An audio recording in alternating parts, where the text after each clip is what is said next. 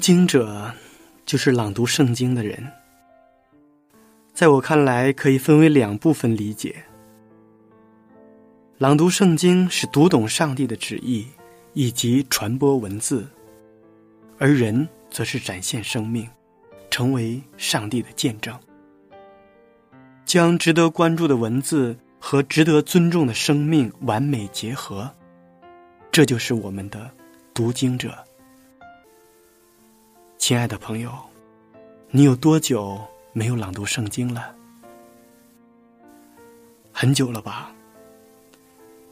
因为很多人都觉得朗读圣经那是讲道人的事情，或者说，它只属于一小部分人。朗读圣经属于每一个基督徒，更属于每一个人。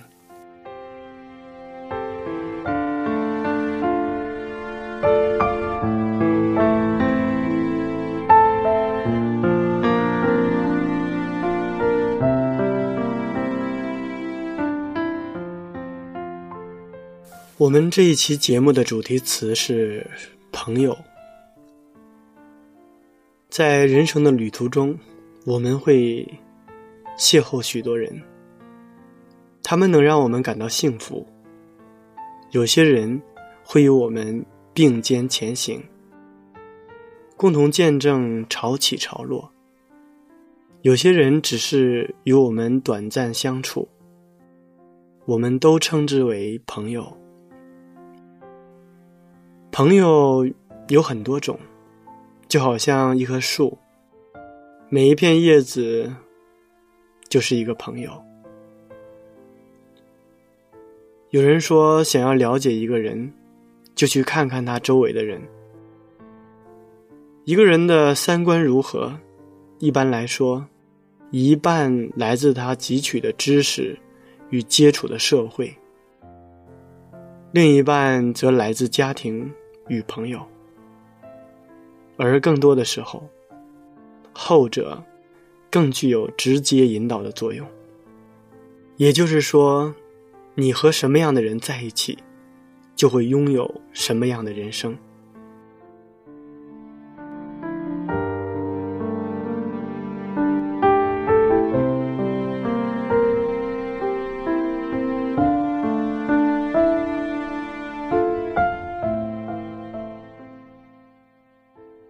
亲爱的听众朋友们，大家好，我是读经者节目的主持人明哲。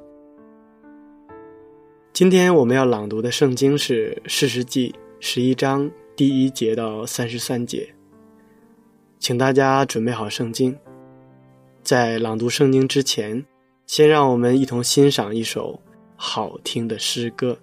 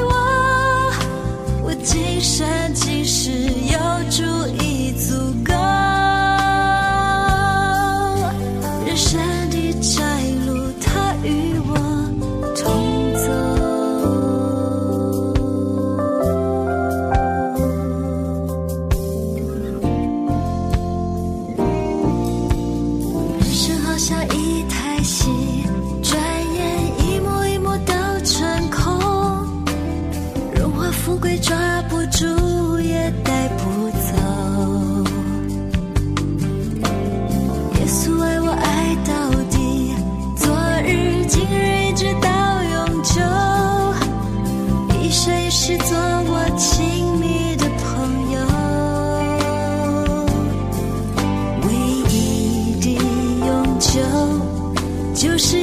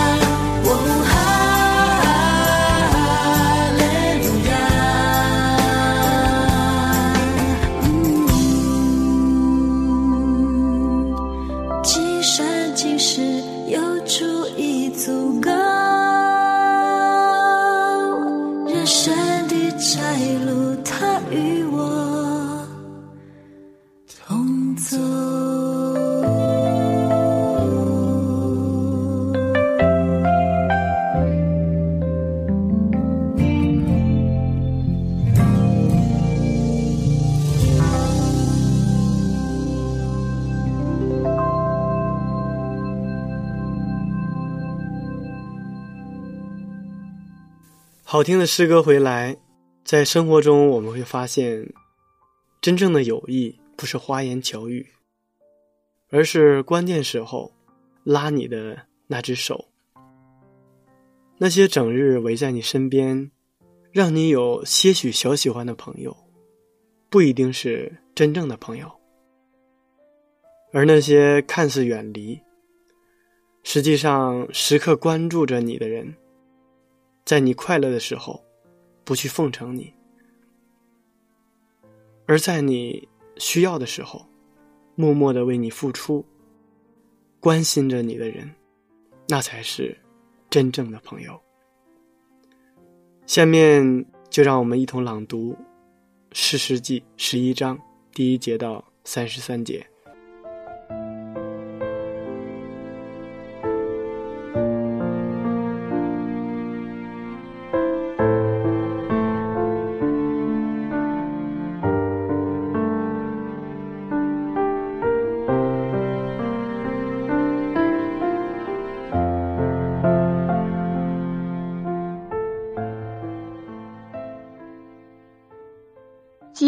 耶夫他是个大农的勇士，是妓女的儿子。耶夫他是基列所生的，基列的妻也生了几个儿子。他妻所生的儿子长大了，就赶足耶夫他，说：“你不可在我们富家承受产业，因为你是妓女的儿子。”耶夫他就逃避他的弟兄，去住在陀伯地。有些匪徒到他那里聚集，与他一同出入。过了些日子，亚门人攻打以色列。亚门人攻打以色列的时候，激烈的长老到陀伯地去，要叫耶夫他回来，对耶夫他说。请你来做我们的元帅，我们好与亚门人征战。耶夫他回答激烈的长老说：“从前你们不是恨我，赶逐我出离富家吗？现在你们遭遇急难，为何到我这里来呢？”激烈的长老回答耶夫他说：“现在我们到你这里来，是要你同我们去。”与亚门人征战，你可以做激烈一切居民的领袖。耶夫他对激烈的长老说：“你们叫我回去与亚门人征战，耶和华把他交给我，我可以做你们的领袖吗？”激烈的长老回答耶夫他说：“有耶和华在你我中间做见证。”我们必定照你的话行。于是耶夫他同激烈的长老回去，百姓就立耶夫他做领袖，做元帅。耶夫他在米斯巴将自己的一切话陈明在耶和华面前。耶夫他打发使者去见亚门人的王，说：“你与我有什么相干？”竟来到我国中攻打我呢？亚门人的王回答耶夫他的使者说：“因为以色列人从埃及上来的时候占据我的地，从亚嫩河到亚伯河，直到约旦河。现在你要好好的将这地归还吧。”耶夫他又打发使者去见亚门人的王。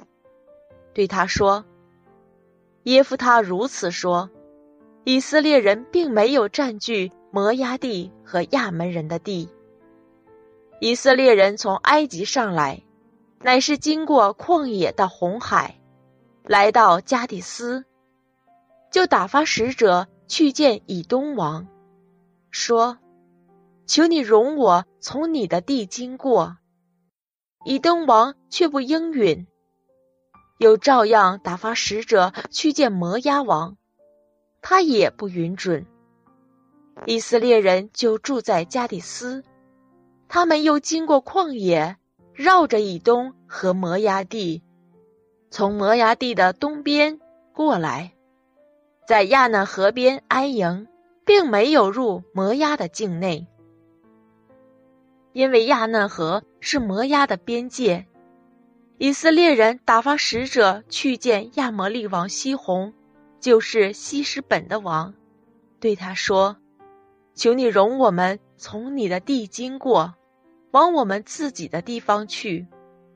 西宏却不信服以色列人，不容他们经过他的境界，乃招聚他的众民，在亚杂安营，与以色列人征战。耶和华以色列的上帝将西宏和他的众民都交在以色列人手中。以色列人就击杀他们，得了亚玛利人的全地，从亚嫩河到亚伯河，从旷野直到约旦河。耶和华以色列的上帝，在他百姓以色列面前赶出亚摩利人，你竟要得他们的地吗？你的神基摩所赐你的地，你不是得为业吗？耶和华我们的上帝在我们面前所赶出的人，我们就得他的地。难道你比摩押王希波的儿子巴勒还强吗？他曾与以色列人争竞，或是与他们征战吗？以色列人住西施本和属西施本的乡村，亚罗尔和属亚罗尔的乡村。并言亚嫩河的一切诚意，已经有三百年了。在这三百年之内，你们为什么没有取回这些地方呢？原来我没有得罪你，你却攻打我，恶待我。愿审判人的耶和华今日在以色列人和亚门人中间判断是非。但亚门人的王。不肯听耶夫他打发人说的话，耶和华的灵降在耶夫他身上，他就经过基列和马拿西，来到基列的米斯巴，又从米斯巴来到亚门人那里。耶夫他就向耶和华许愿，说：“你若将亚门人交在我手中，我从亚门人那里平平安安回来的时候。”无论什么人，先从我家门出来迎接我，就必归你；我也必将他献上为番祭。于是耶夫他往亚门人那里去，与他们征战。耶和华将他们交在他手中，他就大大杀败他们，从亚罗尔到米尼。直到亚贝勒基拉明，攻取了二十座城，这样亚门人就被以色列人制服了。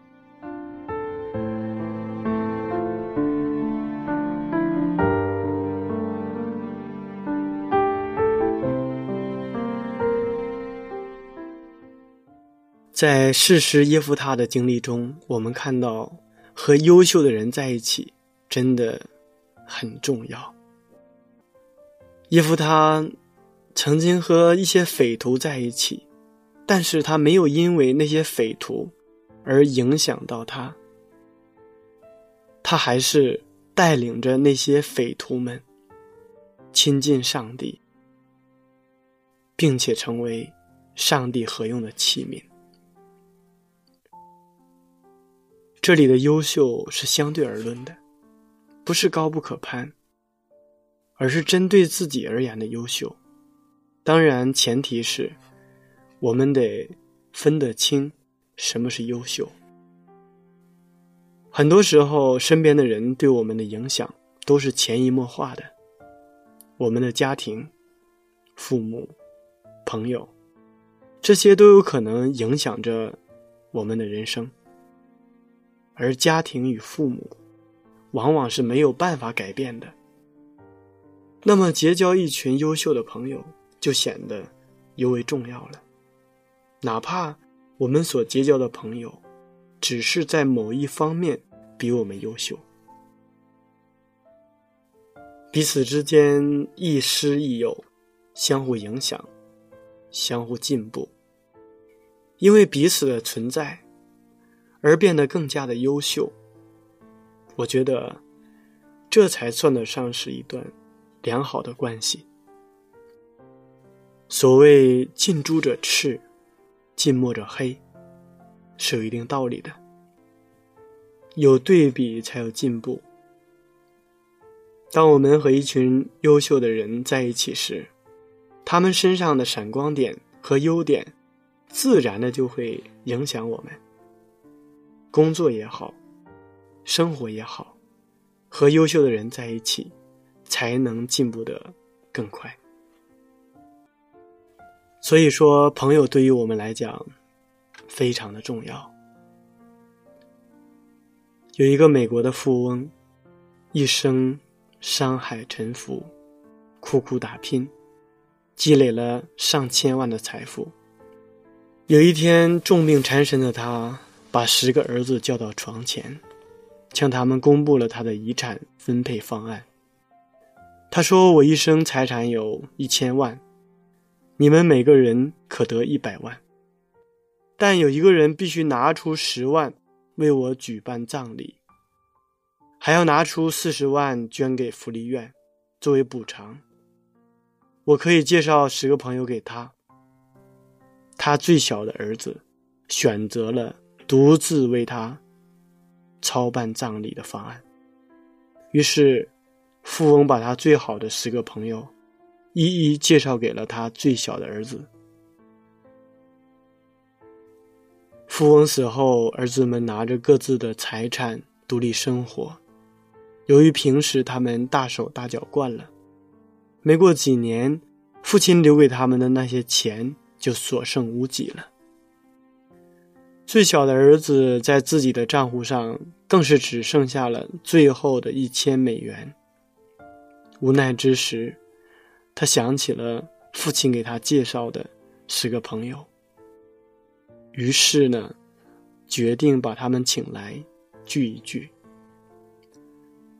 朋友们一起开开心心的美餐了一顿之后，说：“在你们十个兄弟当中，你是唯一一个还记得我们的。为感谢你的浓厚情谊，我们帮你一把。”于是，他们每个人给了他一头怀有牛犊的母牛和一千美元，还在生意上给了他很多指点。依靠父亲的老友们的资助，富翁的小儿子开始步入商界。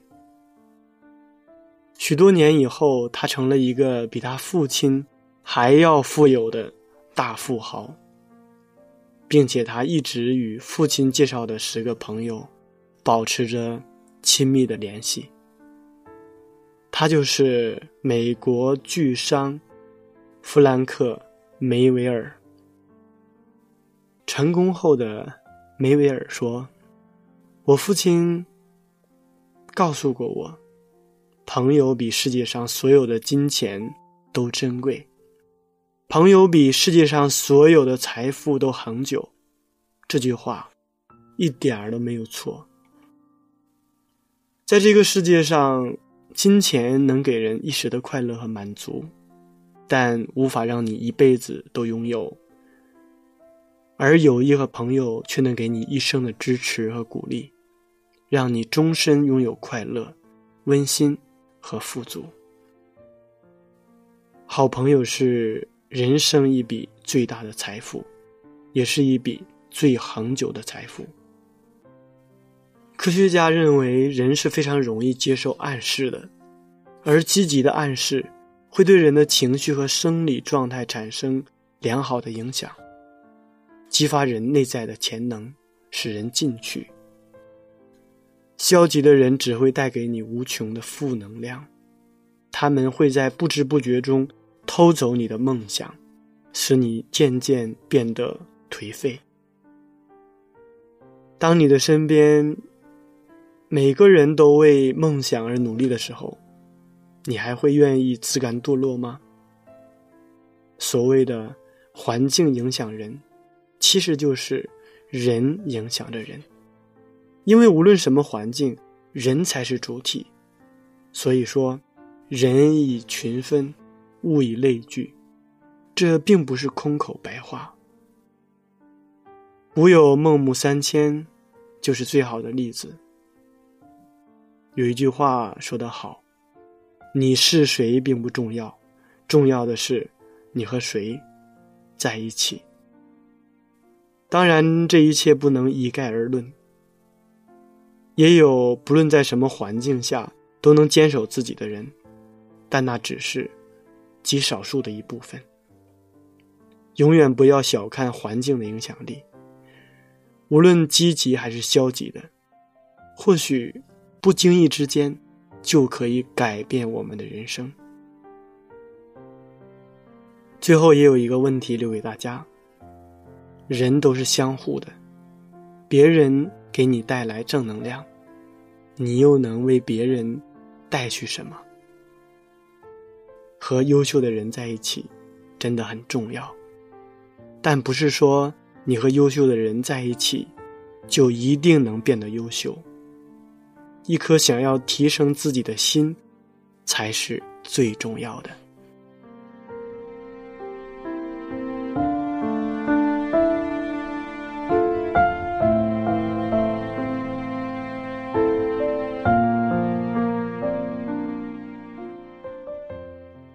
亲爱的听众朋友们，时间过得真快，转瞬间这一期的读经者节目就要和大家说再见了。明哲非常期待下一次在读经者节目中与您再一次的相约。节目的最后，请大家欣赏一首好听的诗歌。最知心的朋友，祝你是我最亲爱的伴侣。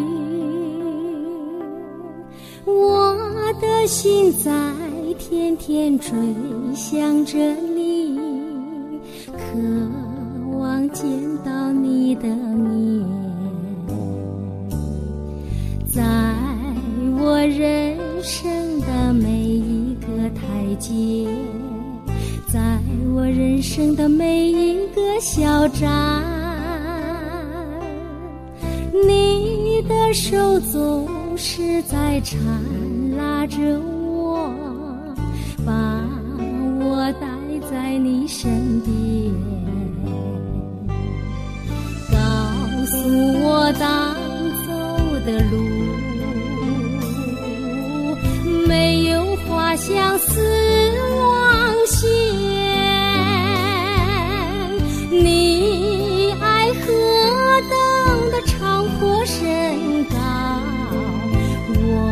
心发出惊叹，有了主还要什么？我心与主心相连，我一起神。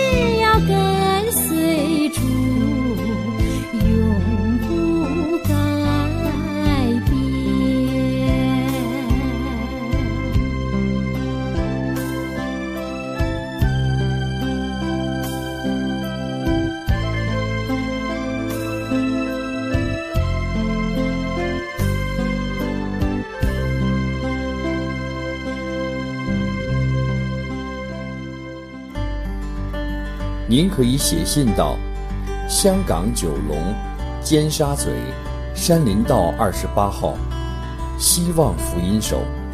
香港九龙尖沙咀山林道二十八号，希望福音手。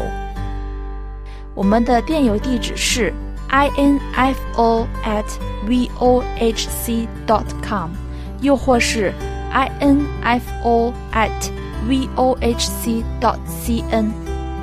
愿上帝赐福于您。